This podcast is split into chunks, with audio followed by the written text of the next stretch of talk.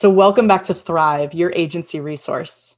Have you ever thought about employee ownership as a business model for your agency? I know when I had my agency, I definitely considered it, but I had no idea how to go about it or what questions to ask. Well, joining me today is Jennifer Briggs. She's the senior strategy consultant at the Beyster Institute, which is actually within the University of California at San Diego. Jennifer, we're going to dive into this conversation. I'm really excited about it, but welcome to the show. Um, and thanks for being here. Thanks for having me, Kelly. It's great. So, um, can you tell us a little bit more? Because I'm sure most of my audience is not really familiar with the Beyster Institute. Tell me a little bit more about the work that you do there, um, and then a little bit more about your own background. Yeah, so the Beyster Institute was started by uh, Dr. Bob Beyster and his family inside the University of California. But our our big purpose is to uh, help employee ownership grow and have this public will to grow even bigger. It's a way of helping more people become capitalists mm-hmm. by helping people own stock in the company that they own. So basically, employees become your shareholders through a trust in an ESOP. Um, so we focus on ESOPs at the Beyster Institute. And what does ESOP stand for? Employee Stock Ownership Plan. Mm-hmm. So it's a it's a trust that holds stock and then the employees are participants in it. And so the big part is the people that work in a company share in the value they help create. Mm. and that's that's it fundamentally is they you know we grow value in our companies which is something we all want. But your audience um, for that value growth is your own employees. Mm. and so it's a really cool thing but it is a qualified retirement plan. Um, so it acts like a 401k but it's um, it's just different in that way. But I do want to mention that there's other forms of employee ownership. So there's employee owned cooperatives, um, which is another form. You have ESOPs. And then some companies start building an employee ownership culture just by doing broad based gain sharing plans, um, which are cash. And it gives you a way to help grow employee ownership culture mm. as you grow large enough to become an ESOP. Great. And so before you were at the institute, you were uh, on brand, right? On the the um, internal teams at, at a brand, and then uh, also have some agency experience. Can you tell us about that if it's not going too far into the, yeah. the ghosts of the past? yeah, the ghosts of the past. So I think it's it's important part of the story though, right? Is um, my first big corporate job where I cut my business teeth was um, inside WPP. I worked for a company that got acquired by WPP.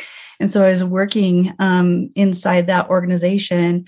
And I kind of started feeling I was the like the evil HR person and I didn't really want to be there anymore and just because of the type of work I did. And it was really fast paced and fun. I learned a lot there. Um, but then this little brewery in Colorado calls me. We were tiny at the time. Says, "Hey, you want to come work here?" And of course, I said yes. And so that brewery is New Belgium Brewing. Um, if you haven't heard of New Belgium, uh, Ranger, Voodoo Ranger is kind of the hot brand right now, but Fat Tire at the time Fat was Tire, yeah, brand. of course, yeah. everybody, every every beer drinker, yes. every every craft brew aficionado loves uh, Fat Tire.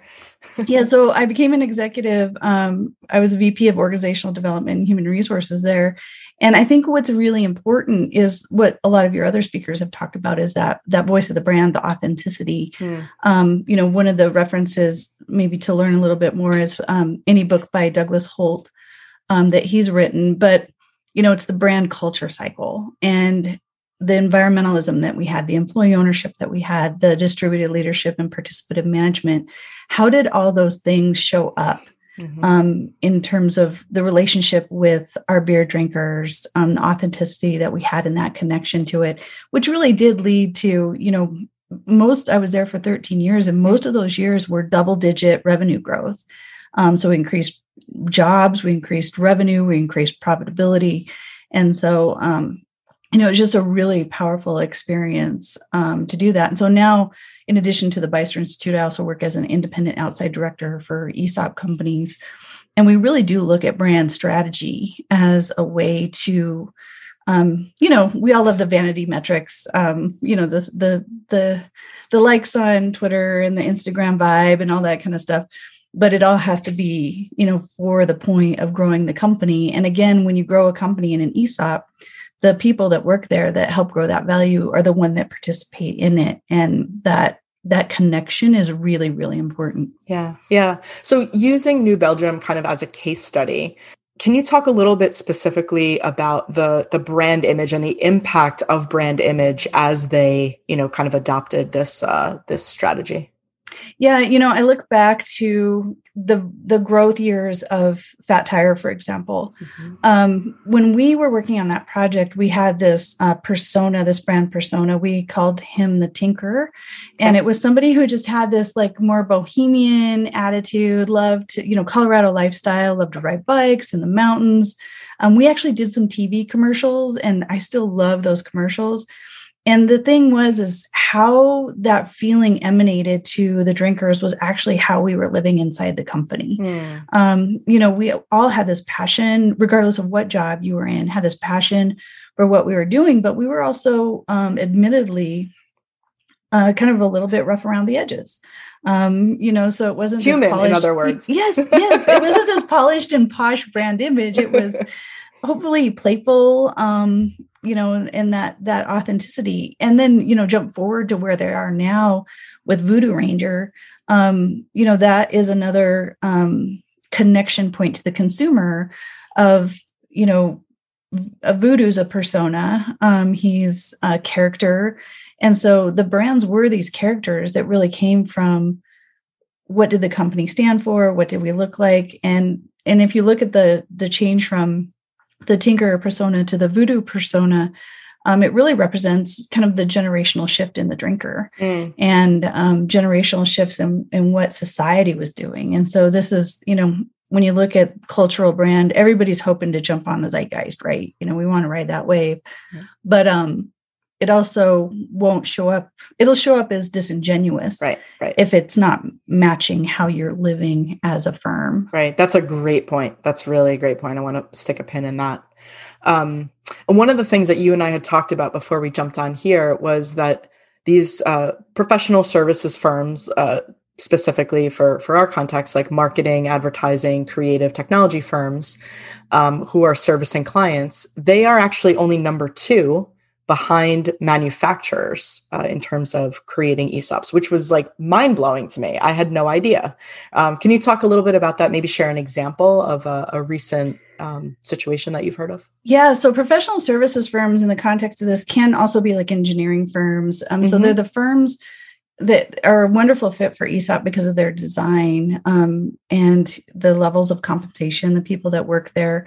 Um, and so, a good example of an ESOP is Butler Till in this world, and they just um, they acquired Digital Hive or Hive, sorry, Digital Hive, um, just recently. And so, this is another thing when we look at, you know, every business owner is going to come to a point where they want to kind of change their capital ownership, where they're ready to orchestrate an exit, mm-hmm. and you don't always have to sell to the big person. You don't have to sell to the WPPs. You can look for other ESOP companies as potential acquirers. And mm-hmm. that's, um, I think the Butler Till example is a wonderful example of doing that. And it is an option for smaller companies to do that if the company itself isn't large enough to become an ESOPs. ESOPs do need to be kind of a certain size, um, have a certain head count. Um, usually it's about 50 to 100 people that we start looking at it as a viable option. So mm-hmm. for some small agencies, doing it on their own might not be an option, but there, there's a host of companies out there that help a company really retain that that genuine authenticity and that fierce independence a lot of agencies have which is super cool what is i'm just curious because like the 50 to 100 headcount might not necessarily be um you know uh something that some of the audience members listening or watching this like they may say well i never want to get to 50 or 100 maybe i'm at 10 maybe i'm at 20 people right? Um, what is the feasibility for an agency like that of that size to be acquired by um, a, a, larger esop I think the feasibility is really strong. Mm-hmm. Um, what it, it's like any other acquisition that you would do with any other company is you want to show your strong business performance results and an ESOP acquisition acts a lot like any other one where you go through the due diligence and you go through that process with the company and you get acquired. So the process is no different than uh-huh. it. It's just at the end of the day, who owns the company? It's the ESOP. Mm-hmm. Um, it's the trust that owns the company. but another option is to become an employee owned co-op um, and there there are a growing uh, number of companies that are cooperatives they act different they don't have the tax advantages that an esop does but there are a lot of opportunities and i guess that's the point is to to look at exploring this, not exclude it from your menu of options when you look at an ownership transition. This should be on that menu. And if it's not, just, you know, contact, well, ideally contact the Beyster Institute, but contact somebody. There's a lot of state centers um, that can help companies, you know, decide if this is a viable option. But, you know, get on that menu, contact people, network, um, find out what agencies are employee owned, and there are resources that can help with that. Let's face it, agency life looks very different than ever before. Remote and hybrid teams need better tools to help them communicate and access files, track their time, manage client budgets, and more. If you believe that it's time to streamline things once and for all, Workamajig is the all in one agency management platform built to help you do just that. Head over to workamajig.com forward slash thrive to learn more. Back to the show. That's great. And then, just as a follow up to that, you mentioned the co op um, option. Does that have a lower headcount in terms of the parameter? It does. Okay. Um, you know, and it's it's just a different model in terms of how to administer it because it's not a qualified plan. Mm-hmm. Um, so the mm-hmm. qualifications, uh, you know, our government gives us some tax advantages for ESOPs. And anytime the government gives you some tax advantages, there's going to be something on the other side of you it. You got it. Um, got to make their think, money somehow. Yeah, exactly. There's there's no way out on this. Um, so there are other options of doing this, um, or you know, coupling businesses up and and figuring out how to combine resources and and really make that a strategic advantage. But um, yeah, I think the big part for me is when companies start engaging a, a, broker or an exit planning firm, a lot of them don't have this option on there, or they kind of have some myths of say like ESOPs are too difficult. Well, there's a lot of really successful ESOPs. Um, you know, cooperatives have too much democratic governance.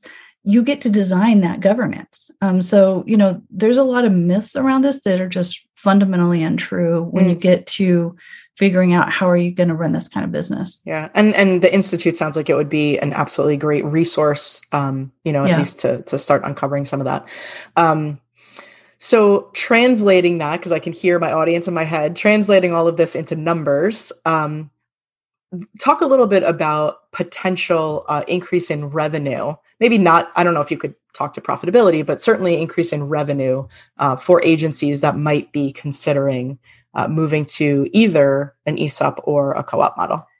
Yeah, so there is an abundance of research, primarily around ESOPs. Um, of uh, so I'm a fellow with Rutgers Institute or Rutgers University. Mm-hmm. Um, there's a an institute for the study of employee ownership and profit sharing. And there's also the National Center for Employee Ownership. And these two organizations have done so much research mm. around this. And so, employee owned companies, ESOPs in particular, that have a participative culture. So, that means that people are, are actively working together in growing the business, um, usually with some kind of decision making or distributed leadership. Um, I'm a fan of open book management too but um, when you combine those two things, we see higher performance than average companies. Mm-hmm. Um, so they average more in sales, um, they grow revenue faster, their profitability is better. And more recently, um, with the pandemic, those have also been studied. And the companies that were ESOPs in the pandemic actually weathered it and they showed more resilience during the pandemic. So they came out of it more successfully than non ESOP companies. Yeah. So this is not, um, this is not new age anything. It's just kind of been there for a long time. And a lot of companies see stable, sustainable growth. So that's one of the things um, that they've also seen is ESOP performance is more predictable. It does tend to be more stable and sustainable. So these are long-term, durable companies mm-hmm. that we're looking at, which um, you know, if it, if you're a volatile company and just kind of want to ride the highs and lows of stocks, probably not a good fit for an ESOP. But most of the companies, you know, your audience wants that durability. They want that that um, predictability. That, yeah, you know, and uh, and over and over, the research has shown that to be true with ESOP and employee owned companies. Yeah.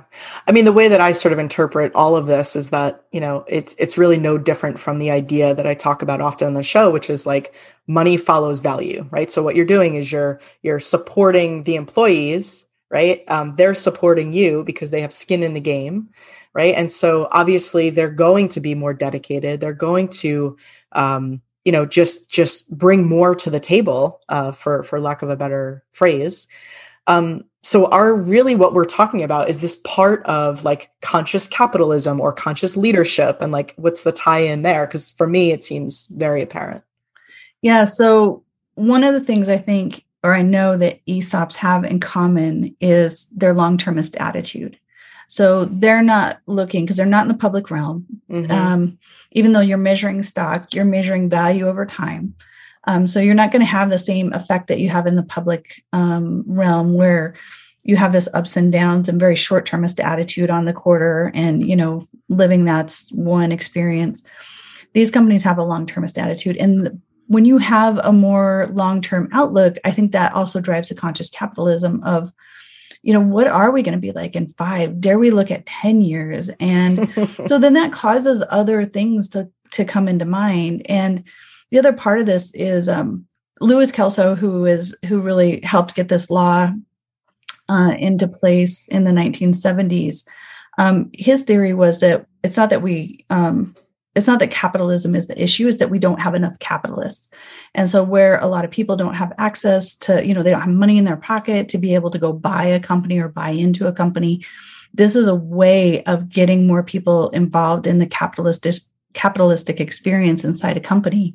And so more people are growing equity, obviously, stock equity, but also it has a ripple effect of possibly more equity for more people to own things okay. and to own stock where a lot of people don't have access to that and so that also we know that more diverse companies are higher performing companies right. so you have all these uh, it's a multi-factor effect of right. there's a lot of overlap that i'm oh, hearing oh, so much yeah. yeah. and so you're thinking long term you're thinking about the diversity you're thinking about uh, stakeholder effects you're you know thinking about now the environment i'm i'm actually sitting in colorado as i talk to you and um, you know the the western slope is like burning and in drought and so it allows for these things to be part of the conscious of a company mm-hmm. because you're not just thinking about wow i have to get my number for the next quarterly return. Right. Right. Well, I'm going to leave it there because that's that's a great soundbite. Um, we know that numbers are not um, the be all end all. They're just you know part of the people and planet and um, you know profit sort of triumvirate. So, Jennifer, thank you so much for being on the show. I um, I really enjoyed this conversation, and you are just like a wealth of information. So I'll put all of those resources that you mentioned into the show notes. And uh, thank you again. Thank you, Kelly. This episode has been brought to you by Workamajig, the number one creative agency management software. Show notes at thrive.workamajig.com. Find out how your creative agency can become more productive and more profitable. Schedule your demo at thrive.workamajig.com.